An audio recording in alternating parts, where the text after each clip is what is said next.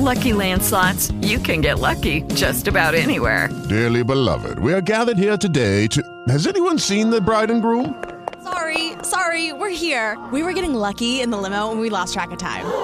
No, Lucky Land Casino, with cash prizes that add up quicker than a guest registry. In that case, I pronounce you lucky. Play for free at LuckyLandSlots.com. Daily bonuses are waiting. No purchase necessary. Void where prohibited by law. 18 plus. Terms and conditions apply. See website for details. Here on Flow FM, in the aftermath of a major decision in South Australia regarding a mine in the Adelaide Hills, want to pick through that with the head of the Chamber of Mines and Energy, Rebecca Knol. Rebecca, thanks for joining us today. Always a pleasure, Ricky. Let's just walk through this. Uh, look, it's called the Bird in Hand decision, or Terramin, uh, their application was rejected. Uh, just what's your reaction to this decision?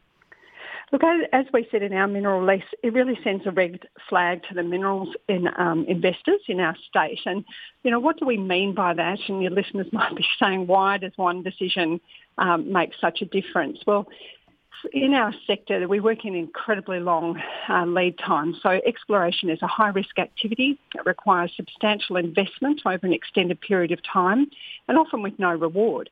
So to make that a viable op- op- opportunity, exploration requires stable jurisdictional frameworks to attract and retain investment. So therefore, when ministers make decisions, um, that are different than their previous decisions, um, the entire sector is watching and it does have um, a ripple effect. Well, when we spoke with uh, Mining Minister Tom Koutsantonis on Friday, he, he mentioned this term amenity a lot.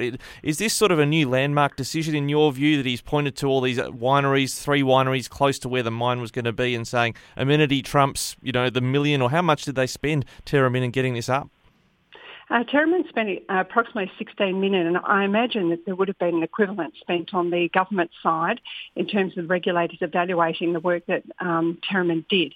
But um, let's be really clear, amenity was absolutely addressed. Um, visual amenity was addressed, as was tourism in their documentation. So this is n- not new. It's uh, it's not a um, it's not a landmark um, change. It is uh, actually part of the uh, Mining Regulations and Mining Act. What I wouldn't mind doing, Ricky, whilst I've got you on, on call, and just to give some background to this uh, decision, back in 2019, Minister Koutsantonis made the following statements in Parliament um, during a review of the Mining Act. And if you'd indulge me, I'll just read it verbatim. Um, he said, you must believe in independent regulation. You must believe in the science. You must allow the science to govern your decisions. You ask the agency independently, can we mine this safely? Will it harm aquifers? Will it do damage to the natural environment? What are the consequences of all this? And if it all comes back that the risk can be managed, the mining practices have been peer reviewed independently, the risks are assessed by the agency, the agency recommends approval, and the politicians come in over the top and say, regardless of all the expert opinions about whether this is safe or not, I'm saying no because the local community oppose it. Well, why have the independent experts at all? And that's what we're left asking today, Ricky. This is a statement by Minister Koutsantonis in 2019. He absolutely understands the impact that this will have on the um, on the investment community. He further states, um, if we get to the point where politicians are deciding all these matters, rather than any sort of framework or structure, and we can keep on changing the rules as we go, no one will invest in South Australia. All of a sudden, capital starts thinking to itself, you know what? Every time I try to invest or someone tries to invest in South Australia in a mine or some other activity, a politician uses local political pressure to stop it. All the rules are pushed aside and there is an act in Parliament to stop it and overturn it. I'll just take my money to Victoria, to New South Wales, to Asia, etc. So, you know, even the minister understands the ramifications of the decision that he made last week. He knows that this will send a very clear message to the investment community that even if you have a world-class mine, spend $16 million over a seven to, you know, arguably 14-year period, there is still absolutely no guarantee in this state that you'll receive a green light. Now, for what it's worth, the minister, I think you're quoting there, was when he was in opposition. I think people are used to people changing their view when they go back into government. Yep, well, but that's that's not the way we work. Our sector works across multiple governments, so we can't afford to have governments flipping and changing their de- their decisions and just vetoing um, with that with no reference. Now, I want to go. So, so I want to go back to that subject of amenity. Now, um, what was described in what I saw in the Terramin documentation was that they were calling it like a keyhole approach to what was a very historic gold mine. You know, in terms of impact, visual, audio, etc. Can you go through some of the things they had actually proposed doing and what they were willing to do to have virtually no amenity impacts on the local community and wineries? I can't go into that in great detail, and I think it's better if you speak directly to Terramin about that. What I do know is that they had a very detailed uh, visual amenity um, survey undertaken, which uh, looks at everything from uh, visual landscape from all directions.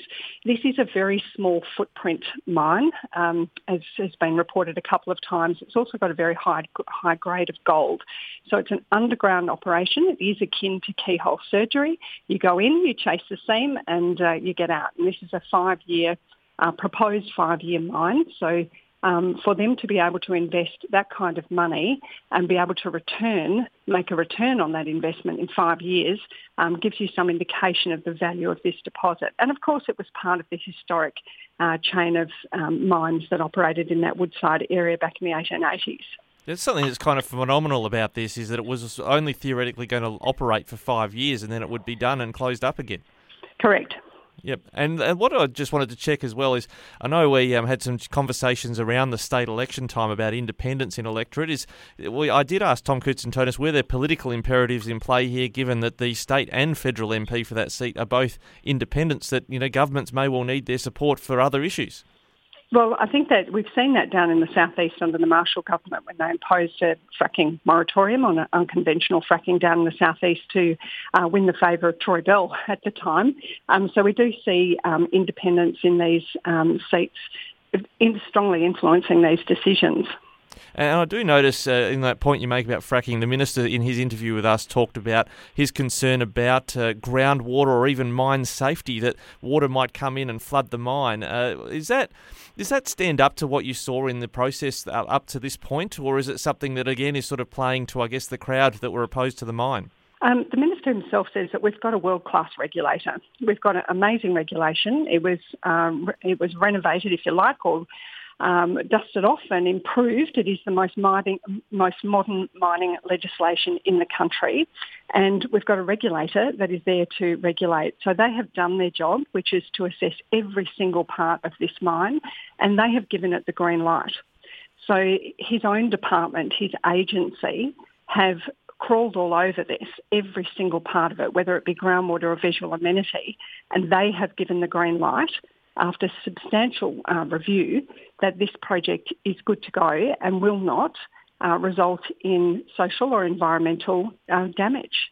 And, and yet the minister has not trusted the recommendation of his department. He's made a ministerial right to veto um, at, at the 11th hour. Now, this is a company that's been waiting on a decision uh, since I understand 2021. So it's certainly been sitting on the minister's desk um, since March of last year.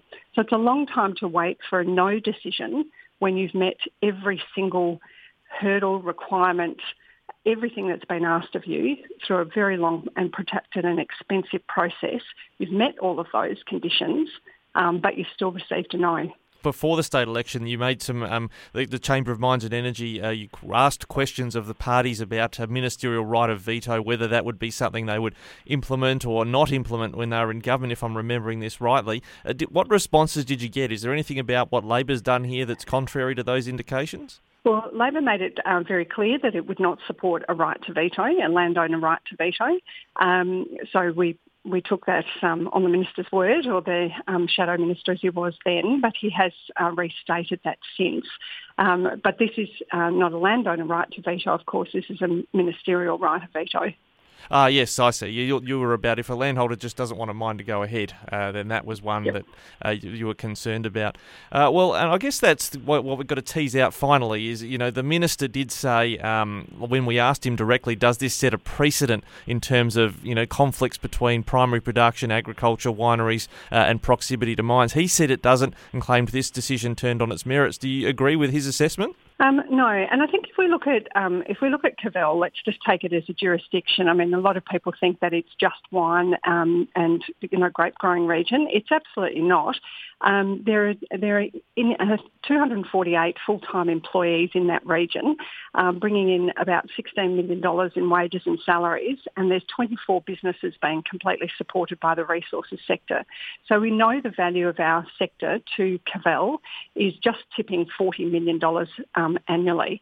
So they are getting substantial input from the resources sector in, in, a, in a hills area. So uh, coexistence is um, is alive and well in the Adelaide Hills, um, always has been, um, and there are mines and quarries in that uh, in that region. So it's not just a region that is there for the for the wine industry. And in fact, the Bird in Hand mine, it's sure some of your listeners already know, the Bird in Hand mine is named after the original Bird in Hand mine. All right, Rebecca Knol is the CEO of the Chamber of Mines and Energy in South Australia. Thanks so much for working through that one with us, being patient with us. I just wanted to work through that decision as best we could with you today. Fantastic, Ricky. Very happy to help.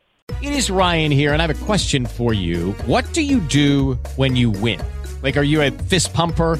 A woohooer, a hand clapper, a high fiver. I kind of like the high five, but if you want to hone in on those winning moves, check out Chumba Casino. At ChumbaCasino.com, choose from hundreds of social casino style games for your chance to redeem serious cash prizes. There are new game releases weekly, plus free daily bonuses. So don't wait. Start having the most fun ever at ChumbaCasino.com. No purchase necessary. VGW. Void were prohibited by law. See terms and conditions. 18 plus.